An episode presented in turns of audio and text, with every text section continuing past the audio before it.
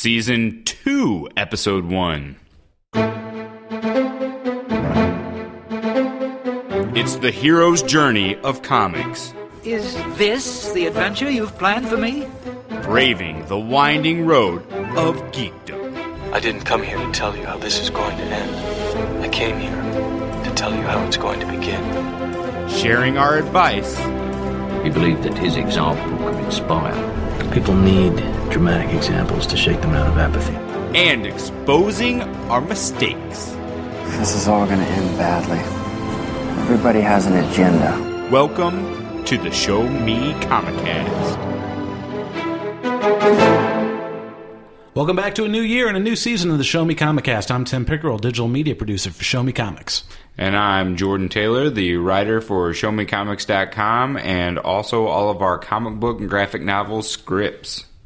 Sam Richardson, our artist for all of our uh, comic books, is not here today, but I'll go ahead and tell you why. Got a Facebook message from him earlier which said, I don't think I'm going to be able to make it tonight. Madeline, his daughter, went to her grandpa's house for Christmas stuff, and I'm not sure exactly when I'm getting her. Still waiting for her mom to text me. Funny part about that is, he wasn't invited. so I think tec- I think technically I did invite him towards. Well, I told him on Christmas Eve, like as he was leaving, that we were recording on Friday. I just think it's unfortunate that he put all that time and effort into, uh, you know, Writing that elaborate excuse, writing his alibi when he, on when he Facebook. didn't actually need to be here. Exactly.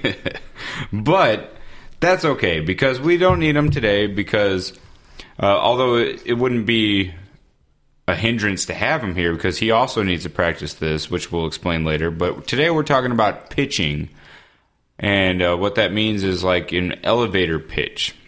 And if you don't know what an elevator pitch is, Tim, could you explain to the audience what an elevator pitch is? Yeah, an elevator pitch is if you're trying to explain the basically explain the premise of the work that you're doing or anybody's work really to somebody like an editor, publisher, uh, film director, uh, just a few words or a, like a sentence or two under 30 seconds about it to Yes. sell them on the idea.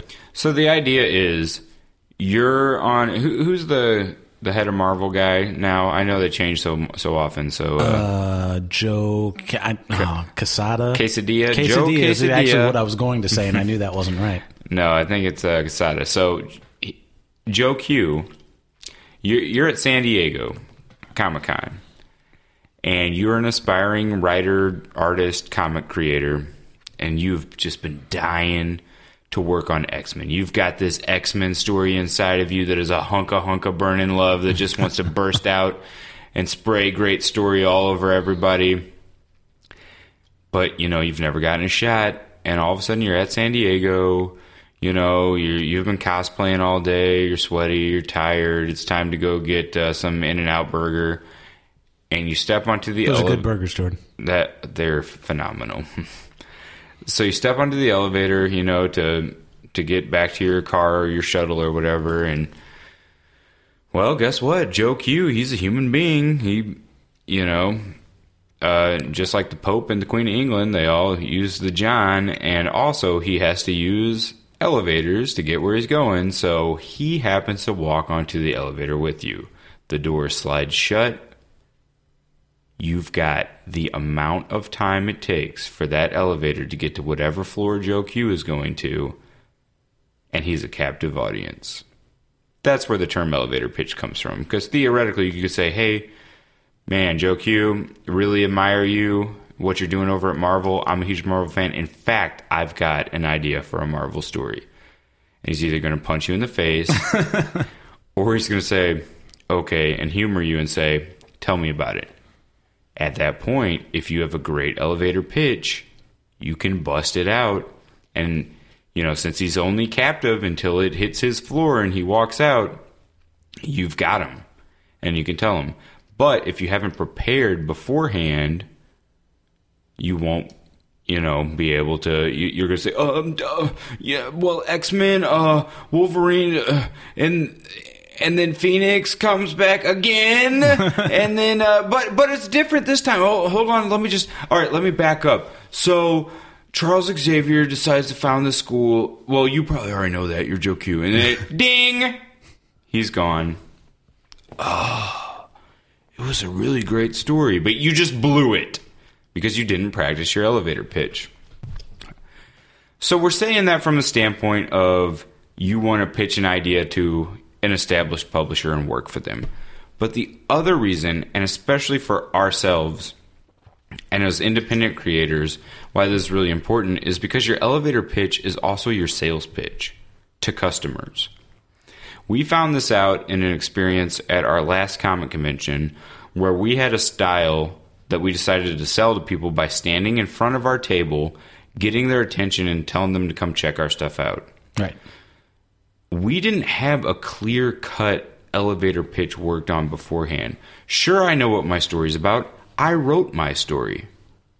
Do I know how to convey that to somebody in a sentence or two sentences or a paragraph? Something that's under 30 seconds? Something that takes the time of an elevator ride? Maybe not so much. Not necessarily, because I'll sit there and I'll do the fumbling, bumbling thing. I'll say, well, the story's about Akiko Kuno who, you know, broke three, free from her father. Oh, and she, and she broke free because, well, let's go back.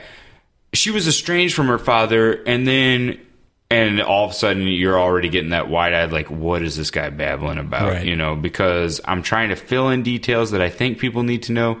They don't really need to know because I haven't, I haven't simmered it down. I haven't sitting there and and let it, you know, get to a nice roux, something that tastes really good, but it's really, you know, condensed. Haven't done that yet. That's what an elevator pitch does. So we would get these people over at our table. They're like, "Tell me what your story is about." And sometimes Sam would say one thing, and I would say another thing, and Sam would uh, actually say the entire plot of the book. They, Yeah, so they didn't he- actually have to buy it if you. if actually he would also go into stuff that hadn't happened yet like Oh, that's the, right. in the second half so I, I remember a couple sales that we got i'm thinking these people are going to be disappointed when they only get halfway through what sam promised them they were going to get. Um, but that those are all examples that show you we did not come prepared with something short sweet but most importantly effective. And that's what we want to try to work on today is you know the, the whole point of an elevator pitch is man you're sweating the door's shut you're in there with joe q this is your one shot at life. It better be effective if you develop something that's that good that could land you a job writing x-men and you work that muscle to be able to produce elevator pitches imagine how effective that's going to be on a regular customer that's walking by your table and hey, well, hey, uh, what do you guys got uh, going on over there? Come on over. I'll show. In fact, let me tell you, bam, you nail them in the face with the elevator pitch, and they're just like, oh, what just happened? I don't know, but give me that book. Just take my wallet, take my firstborn child, give me that book. I gotta read it. We don't actually usually carry change for children, but Yeah, well, I've got a, a foot and a hand and, Okay. and a spleen, but you know that's that's just like having a half dollar. You know, it's got to be the right circumstance. so, what we devised here is kind of like a little game, and it's almost practicing elevator pitches. And I pulled a lot of information of this from another podcast called Writing Excuses. So I, I'm going to quote some members of that on a couple occasions here. But what our game is is Tim took some index cards and he wrote down the names of either popular books, films, or uh, comic book icons that sh- we should, as fans, be able to give an elevator pitch on because we know them really well. I did the same thing on a, on a stack of index cards.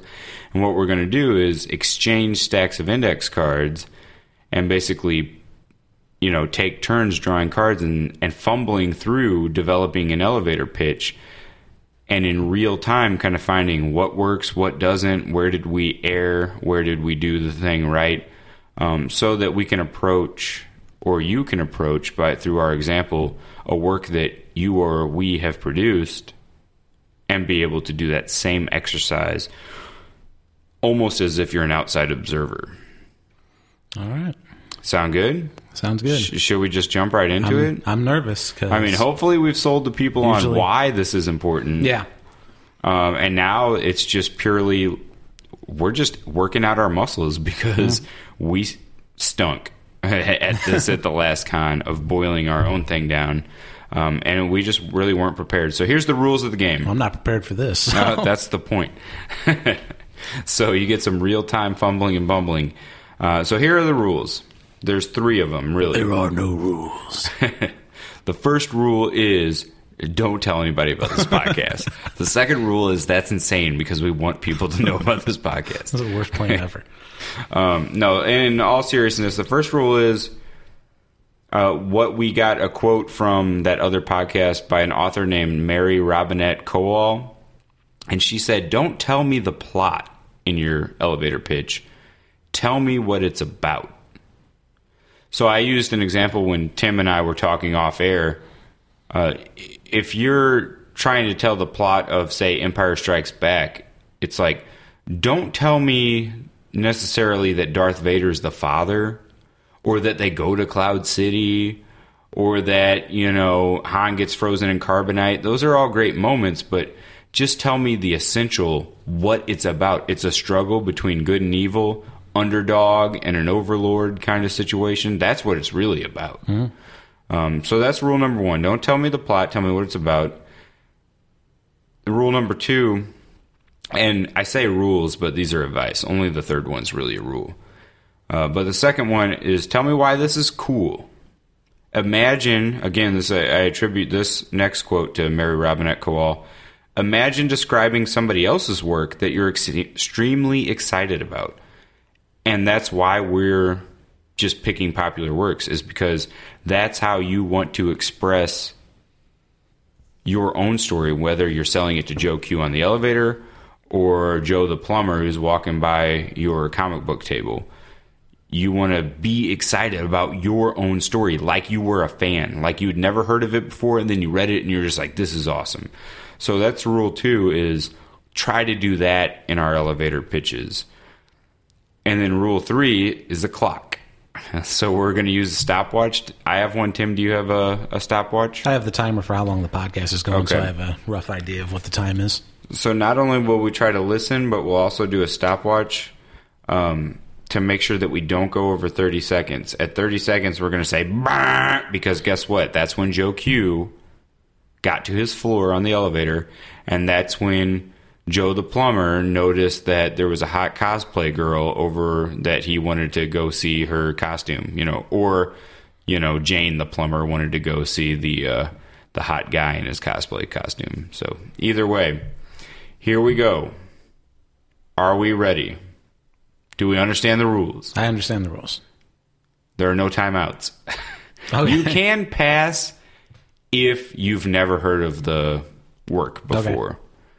Uh, and when it comes to, it might be something as simple as like a character or a concept, but when that happens, you're basically trying to tell the origin story. You're doing an elevator pitch for what that is. Okay. Okay? Let's exchange decks. All right. Here we go. Crumple, crumple, crinkle. All right. We have exchange index cards. Should we flip a coin to see who goes first? Uh, okay. Okay. I call tails.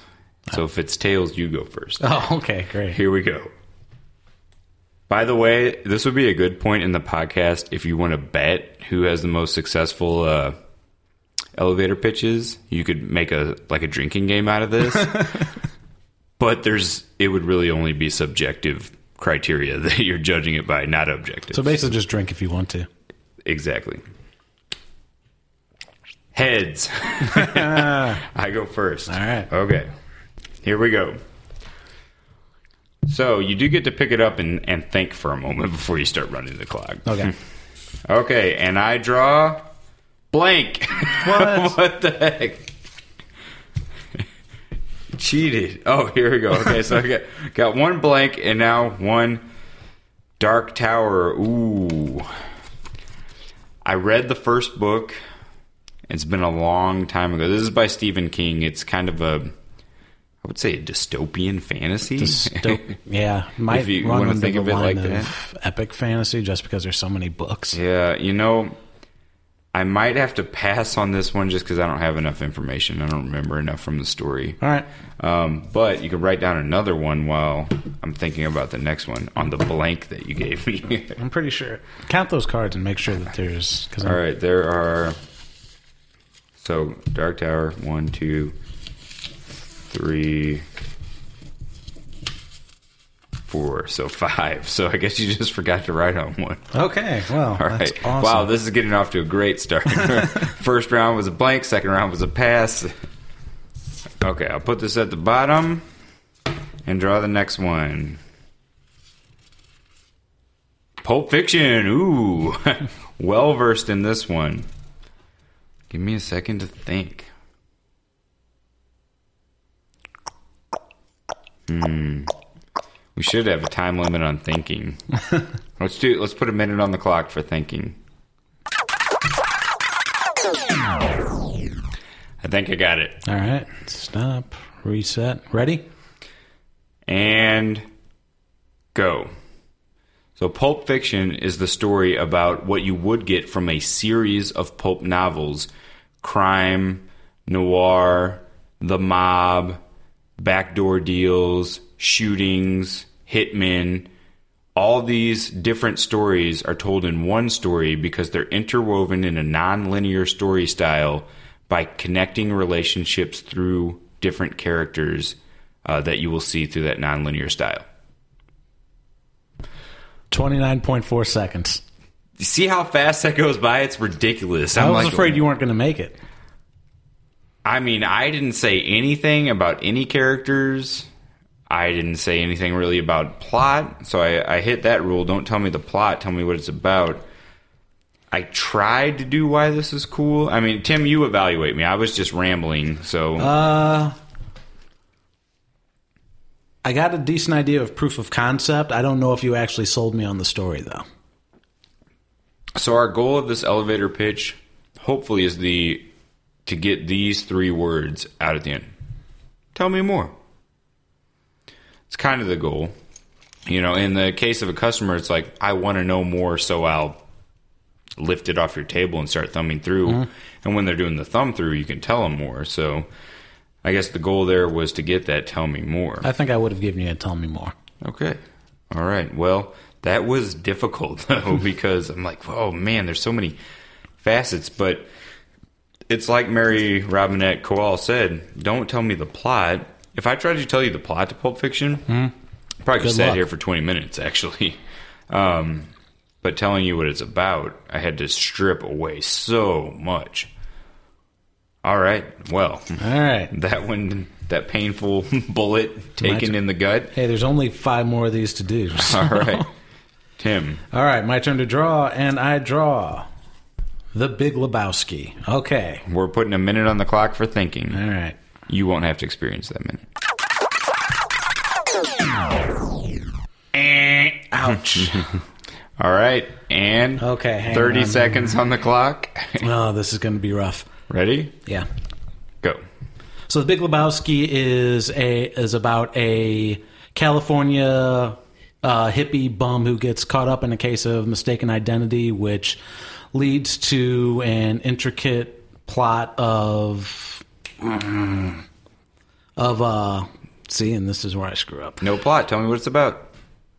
Um, Mistaken identity. mistaken identity, missing money, kidnapped girl, uh, angry Germans, and that's yeah, that's all I got. All right, so we passed the 30 second mark.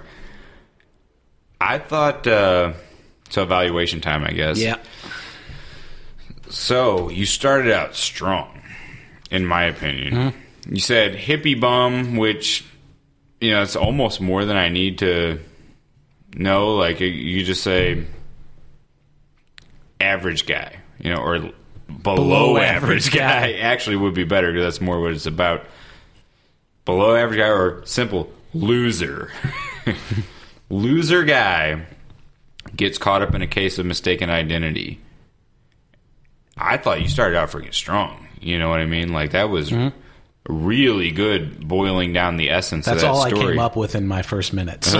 So that that was great. And then you actually said, and then the plot, and you saw how when he started to try to work the actual plot in, mm-hmm. it was almost like stepping on a landmine. It was like boom, and he just got scatterbrained after that. So I think we justified Mary Robinette Kowal's Yep. rule. Absolutely.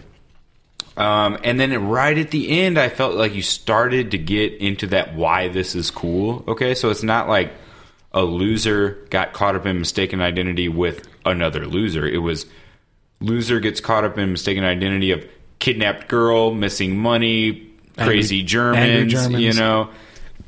And you're like, whoa, that's a crazy case of mistaken identity if you went from just loser on the dole to all these other events. And I think if that had, the screws had been tightened up a little bit on that, Mm-hmm. that was perfect. Really, you know what I mean? Yeah, if you, I had actually had time to come up with a elevator pitch, I probably Yeah. could have come up with something. So I think without the you know the the bumper two in that, I think the score is one one. on you the, say so. on the tell me more. So, well, I think that would have required only one coat of polish. You know what I'm saying? Sure. Okay. Okay. Next. All right. So I'm going to pull the card now, and I draw Dogma. Ooh, all right. A minute on the clock for thinking. Minute starts now. And Go. go. So, Dogma is a movie about a lot of Christian fundamentals. One of the strongest fundamentals of Christianity is that the Bible contains no contradictions. But two angels find a loophole where they can insert a contradiction into the Bible unless they're stopped, which would wreck religion and Christianity. And the only people that can stop them is the gang of misfits, the likes of which you've never seen. Uh, 28.5, but it was actually 27 something because it took a while for me to actually hit the stop button. All right, eva- Uh, yeah. evaluation. Evaluation. You uh, you get to tell me more. All right. You uh, you had that one pretty much nailed down. So, did I avoid plot? Uh, you, I Kind get- of.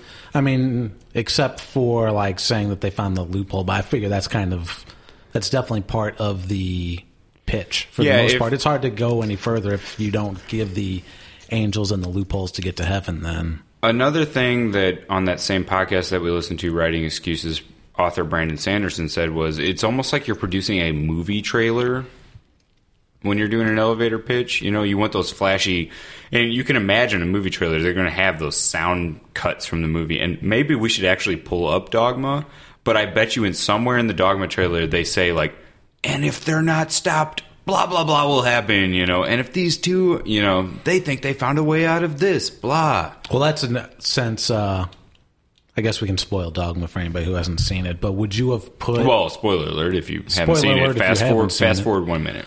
Um, would you have put, or do you think the consequence of basically unmaking reality if they get back into heaven should have been part of the pitch or not, or is that too much plot? Um I think you could substitute either one. The one I said or that one. I don't think you need both. Okay. So All right. My turn again. And I draw.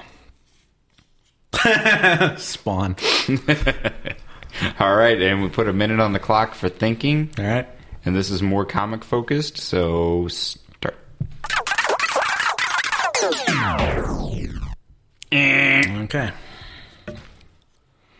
All right, you ready? Um, raise I'm going to be. All right, and go. Spawn is a story about a soldier, uh, government assassin that uh, is betrayed by his employer uh, and dies and is resurrected by uh, what is essentially the devil to fight in an army against heaven, and he has to struggle with retaining his humanity and uh, trying to reconcile his new life with his previous life. Too much plot. Yeah. All right. So, at the end of that 30 seconds, let's evaluate on uh, don't tell me the plot, tell me what it's about. How do you think that turned out? I don't know how to explain what it's about without explaining what he is. Well, here's one thing that I was interested in this when I wrote it down for your selection is I'm not a huge Spawn guy. I don't know a lot about it, so I was looking for that blank slate at the end of your pitch to see if I was like had that tell me more moment.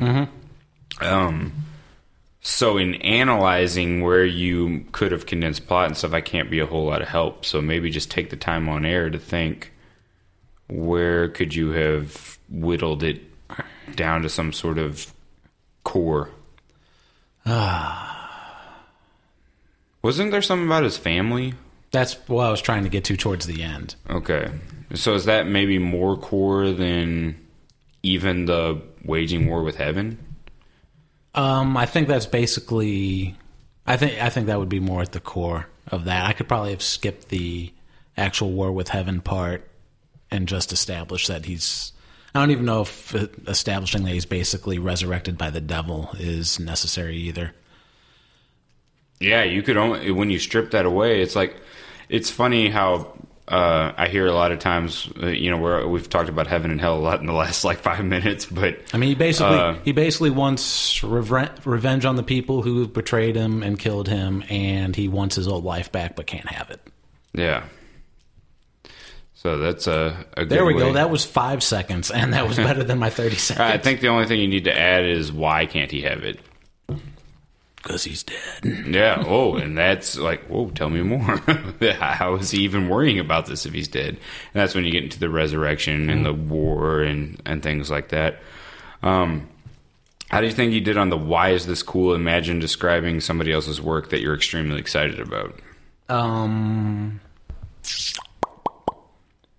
I think anything where you're dead and resurrected by demons to fight against angels or something like that is pretty cool. Well, here's the point that I noticed when you were saying it. You said he was a soldier, and then you almost did like a one line through soldier, and you said government assassin, and it's like, Yeah. yeah, that's way cooler. That's mm-hmm. why this is cool. Is that you know, a soldier could be some Beetle Bailey peeling potatoes, you know. I don't even know if it was actually government. He might have just been like a mercenary assassin. But assassin. still, if But you yeah. got that essence from it, and you're trying to describe it, it doesn't matter once they find out. You know, after they've bought Spawn one through ten, that they find out, well, he wasn't exactly a government assassin. They already bought it, you know. But uh, I thought you really kind of hit on that moment of like, no, no, no. Let me tell you why this is cool. The government assassin, you know, and he was kind of had like a almost a rebellious attitude towards hell, didn't he? Oh, absolutely. I thought I think that would make it on the cool factor too. He definitely you know, didn't want like- to like he had he wants no part of Yeah. fighting in Malebolgia's army. I would almost say it like this: He's in the employ of hell, and he's a bad employee. you know, it, something condensing it like that is a, a real good way to to get that. Ooh, that what they called in the other podcast the G whiz factor. Somebody has an eternal case of the Mondays. yeah, in hell. Um, okay, good. So we've done Spawn, and now I'm in the hot seat. I hope you Oh, draw the one that I think it's going to be. All right, and Terminator. One minute for thinking. Okay, I think I've got it. All right, stop the clock, reset. Ready? And go. In the future, not too distant, there is a war between man and machine. Machine is winning. Man is on the ropes, except that they have one brilliant leader. Time and time again, the machines have tried to kill him and failed. But the machines have discovered a new way to commit assassination. You don't have to kill the man if you can go back in time and kill his mother before he is born. 25 seconds. How did that hit you? Ding, ding, ding. You're way better at this than I am. No, I think I'm a big Terminator fan, and I was really excited. so, which feeds into our rule: Why is this cool? Why are you excited? And mm-hmm. I had to think about it for a second. It was like, how much do you weigh? Again, this goes back to the don't tell me the plot, tell me what it's about. Um, most of the the what it's about, you get real quick in the Terminator movie. You get him saying, "I was sent back from the future," blah blah blah blah blah. He's trying to kill you. Here's why, and then you have a whole movie where many things happen.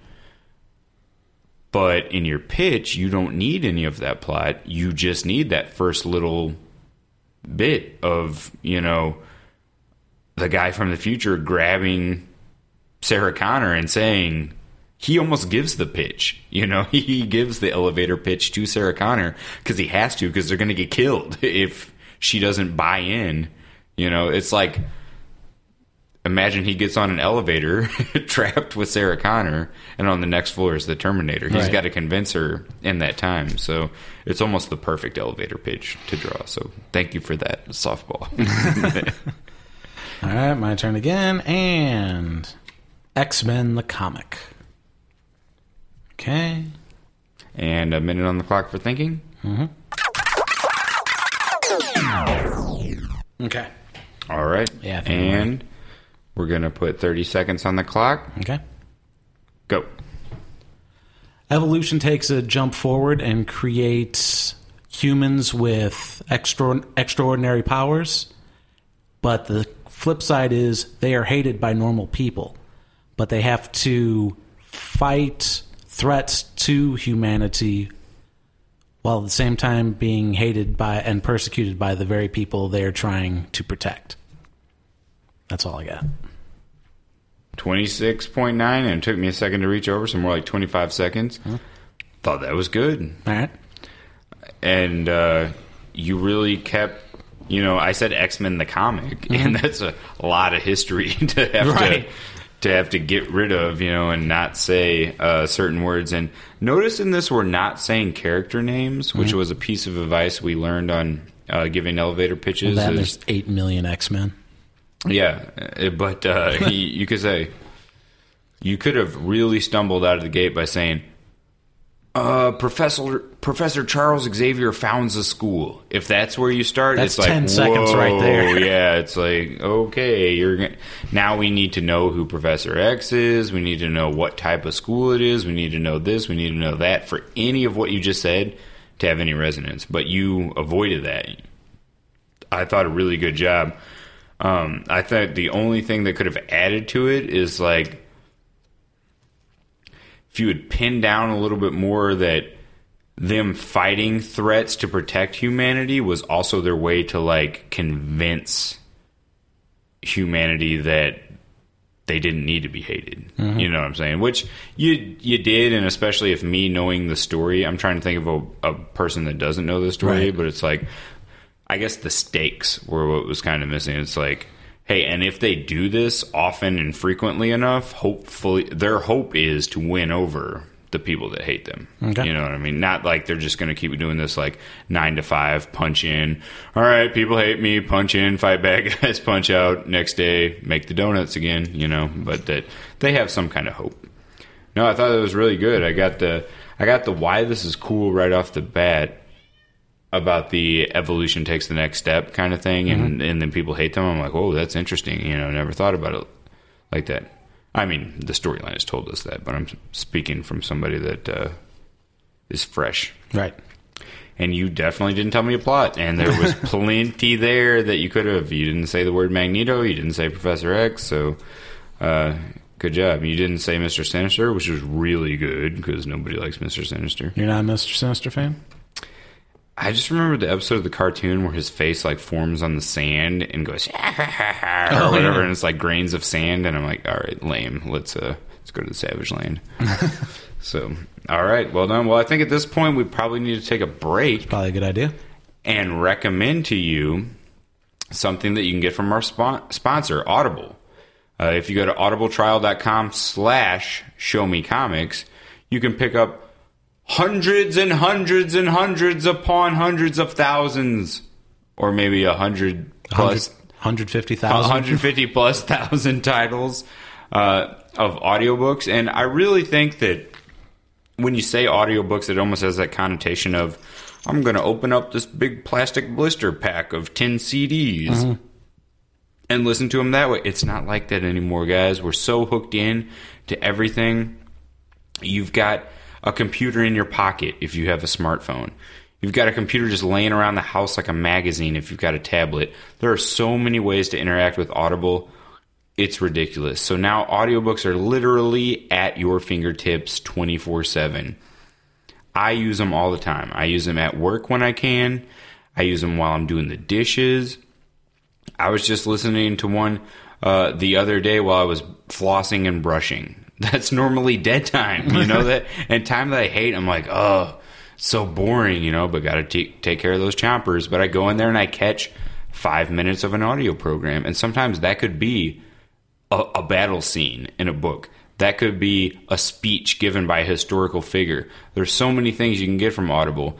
So go to audibletrial.com slash show me comics and you can pick up a free title today. It's free. No money. Very little effort. I mean, it's clickety clack on your keyboard. That's it. And what you could pick up is one we're going to recommend. We're talking about doing elevator pitches with the don't tell me the plot, tell me what it's about and why it's cool, like you're extremely excited. So I got to tell you, go out and pick up Jurassic Park.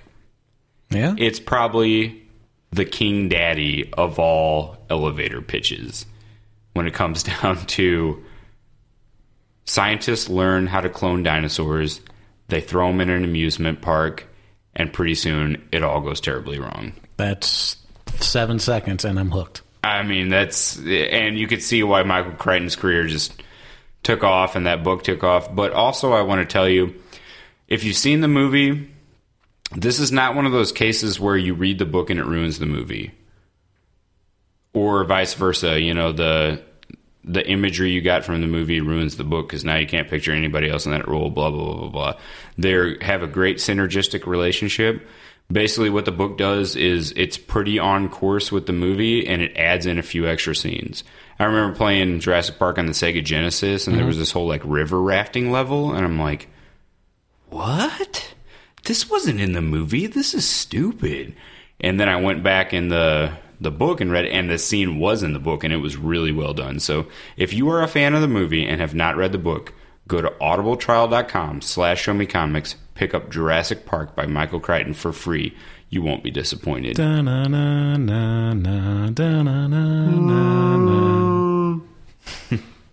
that chewbacca or I don't know. brontosaurus I don't know. Yeah, I don't know what that was supposed to be.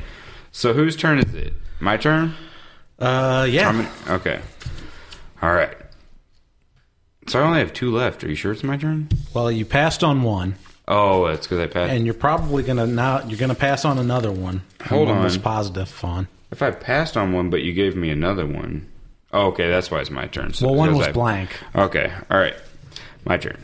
Ready? Spawn. Here, write write me another one. All right. Good thing I didn't get that one.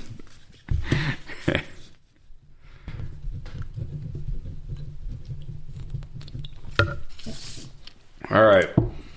And I flip it over and it says, Son of Spawn. oh. All right. So the only reason I had him write down another one was because I don't know that much about Spawn to be honest with you. And, know, I already, could, we and, already discussed Spawn. and I couldn't have done it in a better way than Tim did. So, all right. Instead, I got Superman.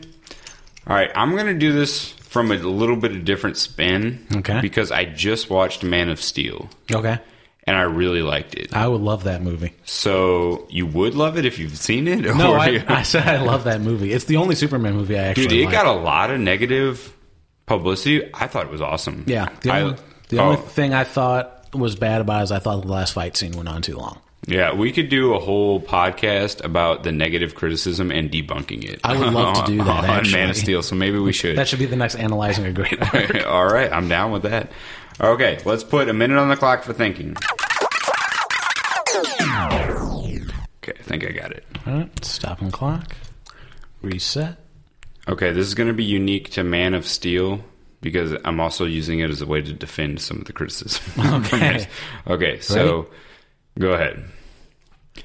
So we're going to do an origin story of Superman, well-known icon, except for the fact that in this origin story, he does not become Superman until the very last minute. He develops the powers of a Superman, the super strength, the speed, the flying. He develops all that, but it's not until he lives a little bit of life and is actually pitted against an old Kryptonian enemy, General Zod, that he becomes Superman through the struggle. I was racing against time there. Yeah, right at the end, you uh, there were so many things I wanted to say. once you hit General Zod, you were actually at 30 seconds. And the first thing I'm going to criticize myself is saying General Zod. Mm-hmm. I felt like I could get away with saying Superman Right. because People know let's face Superman it, is. you know. Um, but General Zod, not everybody's going to know what that is, especially Joe Jane on the street who's been to Six Flags and has seen the Warner Brothers merchandise and knows that there's a Superman is not necessarily going to know this is General Zod. Mm-hmm. All I and I also said Kryptonian, didn't I? Uh, I think you did. So what I should have said was something along the lines of, you know, a thought dead enemy from Superman's original homeworld or something like that. You know, that I could have done a better job. I don't know. That might have taken longer. It would have taken longer, but again, when we can digest this and edit, you know, once we've thought about Right. it, that's what I should have done. So aside from that, my own criticism, Tim, what do you have? Um, this is the uh, this is the interesting thing about this is like technically your pitch was really good. It might be my own bias, but if somebody says we're going to do a Superman origin story, I'm out already. Which is kind of why I said, but he doesn't. Yeah, you know that wouldn't have helped your not liking it when I said, but he doesn't become Superman till the end because I can I can think of Smallville, which I hated because Yeah, he never became Superman. Smallville. But the other thing was like when they did the new Spider-Man movie, it was like, oh, good, we're starting Spider-Man over again. Well, that's what I I would have lost my mind if somebody had come to me and said, if I was a movie director, and said, hey, we want to redo Spider-Man. That's what I loved about uh, Edward Norton's Hulk. Mm-hmm. You got in there, and he was the Hulk already, and he was just being Yeah. the Hulk. Because you know, you think about a movie. Um, let's think about like John Carpenter's The Thing.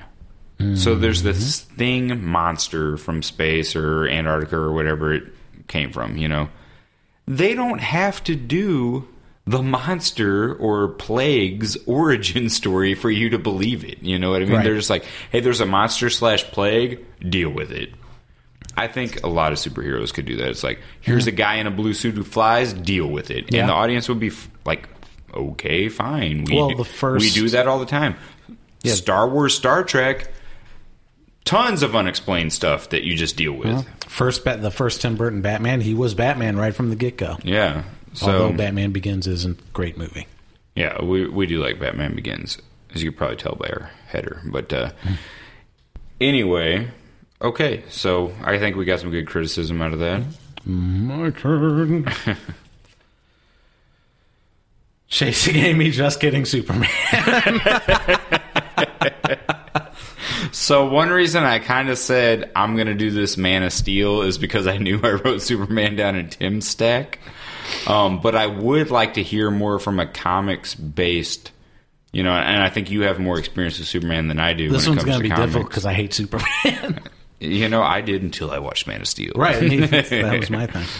All right, which I'm sure I, I don't know why everybody in the comics world seemed to be so down on that movie, but wait, 'Cause they uh, like that's another podcast. That's another podcast. All right, let's go. Oh, all right. Let me put some time on the clock for me to think of something. A minute on the clock for thinking. For something good that I can say about Superman. Here we go. trying to do the Johnny Carson thing with the card up to my head to see if I can actually. It's an audio medium. They can't. Uh, you'll have to post a picture in the show I'm, notes. I'm rubbing it against my forehead as we speak. All right, stop it, because I'm not going to be able to. This is All right, and 30 seconds on the clock. Superman, the iconic, almost a century old comic character. okay. Go. Alien child from another planet crashes in small town USA, raised by a Midwestern family. Um, oh crap.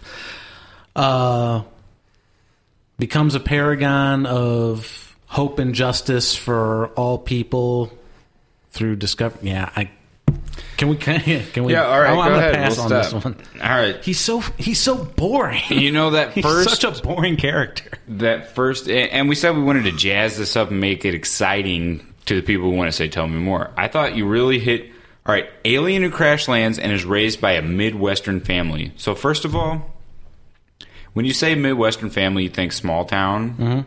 down home mm-hmm. values you know? So you think these are the last people that are like you know the imme- immediately it conjures up that imagery of like if the aliens coming in, the aliens going to play by their rules, not the other way around. you know, it's like Mm-hmm. Well, one of the problems, eat all your peas, Clark. One, well, one of the problems I had is I didn't uh, establish that he was humanoid. I didn't establish that he had superpowers because right now it could have just been ET. You don't need to though, because the person that's listening to the pitch might they might become interested. If you said humanoid, they might be like, "Eh, I'm not sold on that," Mm-hmm. based on short time. Like given a long period of time where you can explain, well, because he's humanoid, he can have relationships with girls, you know, and Mm-hmm. this, that, and the other, uh, and he can have a secret identity. They're like, "Oh, I see where you're coming from on that." But He's so if you he's so vanilla. It's hard to come after, If you, after you get past that point. It's like hard to come up with something that's. But like, the okay, fact that you left that out, they might be thinking goo dripping alien is raised by Midwest, and they're like, "Tell me, let's go grab a drink. Tell me more." Ripley you know, bursting alien. uh, so that might pique their interest. That could be a good thing to be that generic. You know what I mean? Um, but I thought right after you said raised by a Midwest family, and you kind of didn't know what to say, based on the fact that I just thought about it in Man of Steel, I kind of thought like, um, but by virtue of his amazing alien powers, he's forced, and that you know is intriguing right there. It, it implies conflict. He's forced to become the defender of the world against any threats, and there are threats aplenty.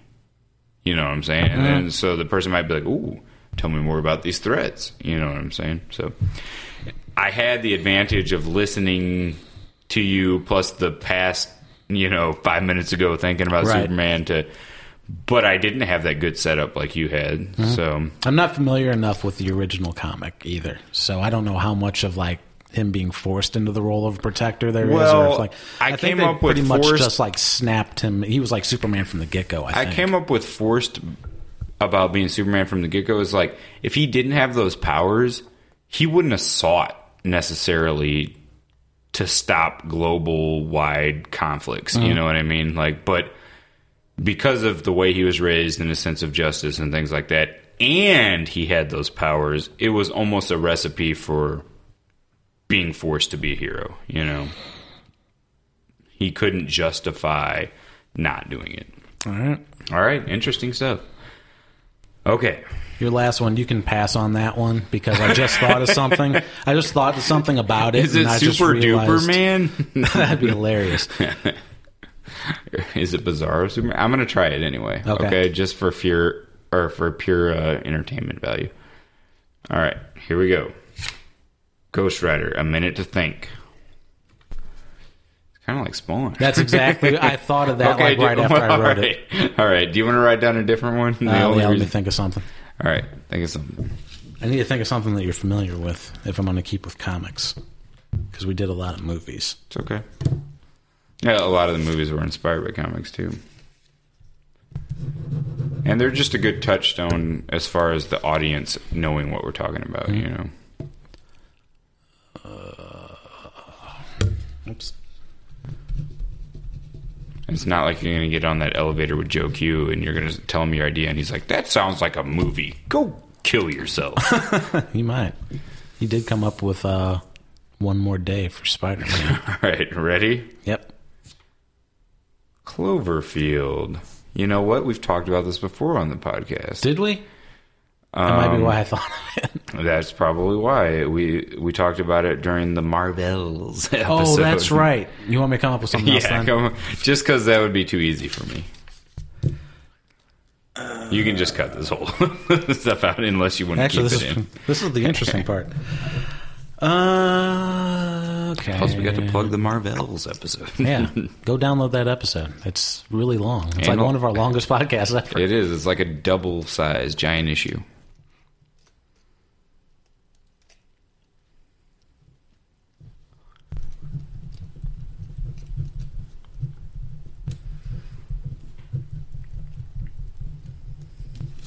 There you go. All right, here we go. Third strike, you're out. Minute on the clock for thinking. Back to the future. Ooh, I like this one. All right, go. That's time and reset and go. An average high school boy and a mad genius scientist live in the same town, and by virtue of that fact have become friends. The Mad Genius Scientist project is time travel, which the boy inadvertently goes back in time and causes a ripple effect. But this isn't the kind of thing where walking across the street wrong takes out Hitler in 1940s. What it does is takes out the boy's family and therefore his very existence. 31.8, but you didn't actually start talking until about two seconds, so I'm going to give that to you. All right. And yeah, that's a tell me more. That was rough. I had to. uh I wanted to kind of go through this whole like butterfly effect thing, you know, that was really long, and then I'm like, no, you'll lose them, and and the other thing I had to do was like, how do you explain the relationship between Doc and Marty? You Right. know what I mean? And the only way I could think of is like, hey, they live in the same place, so it almost makes it like just happenstance that um, this. And I also tried to play up the regular aspect, is like, hey, an, just a regular high school boy, um, and then to say juxtapose that when you think of the butterfly effect in time travel, you're like, um, you know, the, just if you go back in time and some and you accidentally drop your iPhone, that could change technology, you know, and then you'll go back to the future and uh, you know everything. There's robots walking around and blah blah blah because people in 1950 saw an iPhone. Right. And so I tried to say, no, this is not that situation, but it's just as interesting because now it's like a paradox and the boy's family's getting erased. But that whole little Hitler bit thing, I just kind of had to come up with in the moment because I didn't have enough time to think of a good example. And everybody defaults to Hitler. Yeah, a- actually, there's a, a short story or a book about that where uh, of time travel, where this guy comes back after his first time time traveling, and they go, "What did you do?" And he goes, "Tried to kill Hitler," and they all start laughing. They're like, "Everybody tries to kill Hitler the first time." um, but yeah, that's a that's a good touchstone moment. Um, I think actually the iPhone example that I just talked about is better. You know, uh, but how to work that into the pitch, I don't know. Maybe I still would have stuck with the Hitler thing. All right, assessment on. Let's look at our rule sheet. Let's see what we got here. Don't tell me the plot. Tell me what it's about. Yeah. Um. I think I got a little bit of plot heavy. Um, I mean, there's some things where it's like you have to like it is tell me what it's about, even though it's plot. yeah, that movie's very plot. you know, it makes the movie. So Why is this cool? Because it's actually affecting his own yeah, history and his family's history. I thought I was able to play up the uh, coolness factor by not saying scientist, but saying like mad genius scientist. You know, by adding in those flavor words, it's like, oh, you know, if if he's just a scientist that stumbles upon time travel, it almost sounds like an accident. But no, this you get that kind of, or I hope you get that kind of obsessive nature about Doc Brown through calling him a mad genius. yeah. The other uh, why this is cool, I think you could have thrown in a cameo by Huey Lewis. That's a very good point. Although my uh, favorite part is the, uh, you know, Easter egg about Chuck Berry. yeah. All right. Well, How so long- we don't devolve too much into Back to the Future. How long do you think until they try to reboot Back to the Future? I hope they never do. And if they do, I'm going back in time. All right. Okay, Uh, I've let's got- do one more. Yeah, I've got two left, and I'm only going to do one for the sake of time, and I'm going to pick which oh, you're one going to out pick of these between two. the two? Oh, I like that. It's a little bit of a handicap there. Yep. Only in reverse. Uh, so the choices Jordan gave me is The Walking Dead and Home Alone, and I'm going with The Walking Dead because I oh, hate Oh, man, home, I hate Home Alone. it's a you could make a heck of an elevator pitch out of it though. All right, a minute on the clock for, to think. Hmm? Go.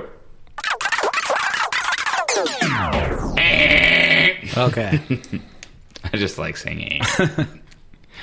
All right, hmm? so minute thinking is done. Yep. Ready? Yep. Thirty seconds on the clock. Go.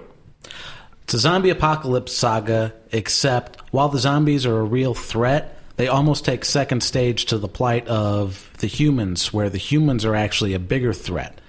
Um, both with uh, outside influences and the people close to you because they're trying to retain their own humanity in this like savage new world that they find themselves thrown into. All right, good.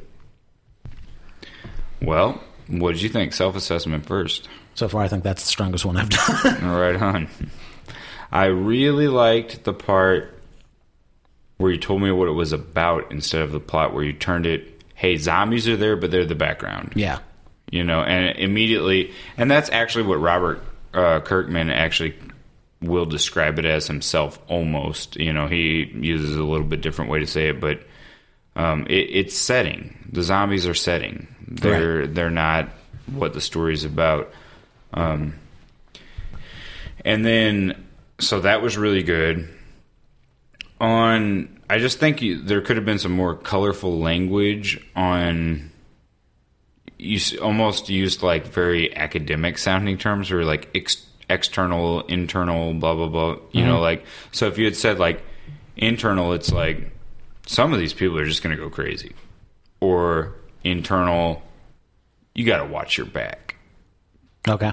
You know, and I'm not criticizing you. No. What I'm saying is these are the kind of Well, yeah, things you that are. That's exactly what you're doing. not negatively. Uh, what I'm trying to do is just critically think about the second rule and why this is cool, why it's exciting. In an elevator pitch, you're trying to jazz it up, you know. So using the terminology of like internal threats, external threats sounds like you're giving a debrief, you know, to the zombie apocalypse military, um, what they need to worry about. Maybe I am. So as writers, you know, ourselves, just using a little bit of that, you know, that purple language, that spicier language, actually, I think could do well in, a, in a pitch scenario. So maybe I don't want to read about a, a roll that comes out of the oven that's crispy, golden brown, buttery, flaky, blah blah blah, all this purple language. But in a pitch, maybe you do because you're trying to heighten a person. There's blood and guts everywhere. yeah. But you know what I'm saying? Like using words like betrayal instead of internal threat and things like that, you know, make it a little bit it's the like we said earlier, movie trailer style, you know. Instead of uh, Ben Stein, you know, in a movie trailer telling you what it's about, you just see the flash of, you know, and no one knows who will be next. That's the kind of thing a movie trailer would do, you know. And then type stuff. So uh, that was just my takeaway. Other than that, that- man, I thought it was not not even other than that. I'm just saying.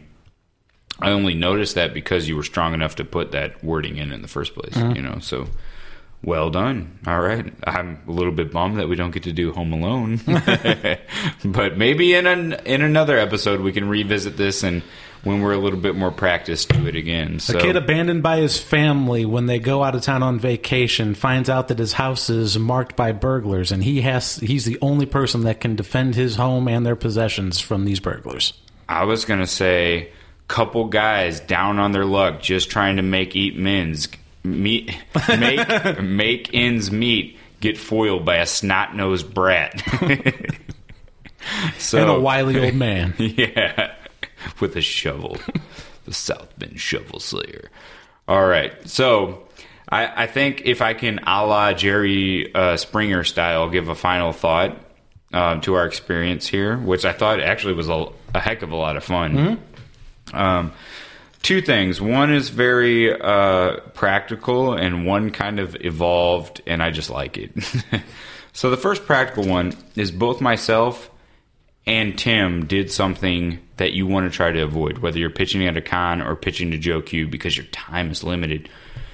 The pregnant pauses and the ums and uhs Right. the one reason I say this is because I used to be in training where I taught in front of a classroom of people, and the thing I got evalu- evaluated on constantly was, dude, they would literally come up on my evaluation when I taught a class for 45 minutes and say, You said um 17 times. That's an improvement over 28 times last time, but we want to get that down to zero. And uh, that was when I was a junior instructor, you know, and I'm thinking, it, it just makes you sound unprofessional. And then the other thing is a natural pause is fine, but a big old long fat pause is the person gets time to think, what the heck? Why am I talking to this person? You know, what is going on? Or they, their mind just starts to wander. So both those things, you really got to finite, just have the natural pause with no what's called a verbal connector. That's what ums and ahs. And it was funny because once I beat the ums, I actually got other verbal connectors like obviously. I would say, so this kid is home alone. Obviously, his parents are out of town. Obviously, he's going to have to find a way to survive on his own. And obviously, blah blah blah. blah. And that just replaced. So this kid's home alone. Um, his parents aren't there. Um, you know. It, so your verbal connector is not always um. The only way you can get rid of these is to work on them ahead Hence, of time. Ergo. Yeah, vis-a-vis. but no, uh, practicing and practicing in front of people because guess what? When you go to your comic convention, whether you're presenting and selling or you're just trying to network, it's you're gonna get hit with that nervousness. And the only ways to get through the ums, ahs, and big long pauses are to have practiced over and over again beforehand. So that's final thought number one. Final thought number two. The finalist thought. Yeah, it's the final countdown. I like to think that we came out of something great of this episode. Instead of thinking of an elevator pitch as something, hey, you know, you got this businessman on the elevator and you're just tugging on his sleeve and you only got to the next floor to give your pitch. I like that Terminator thought better. Is you came from the future. You only have the time on an elevator because on the next floor, Arnold Schwarzenegger as a cyborg is waiting to kill you and the person you're trying to convince that your story's good. That's your new way to look at elevator pitches. It's a good way to do it. On that note, I'm Tim, and on behalf of myself and Jordan, thanks for listening. And for more information, uh, whether it's a, a blog or just what we're doing, yeah, exactly. I didn't practice this. Go to Obviously, you need to uh, go to um, uh, showmecomics.com and obviously click on any links that are obviously interesting to you. But especially check out our copy of Hafu graphic novel. It's on sale right now, only nine ninety nine. And obviously, the sequel is coming out soon. Obviously, we hope that it's in April. So stay tuned to showmecomics.com for more information. and visit us on Twitter at Show Me Comics and follow us on Facebook at Hafu Graphic Novel. Let's work on our summary of this episode.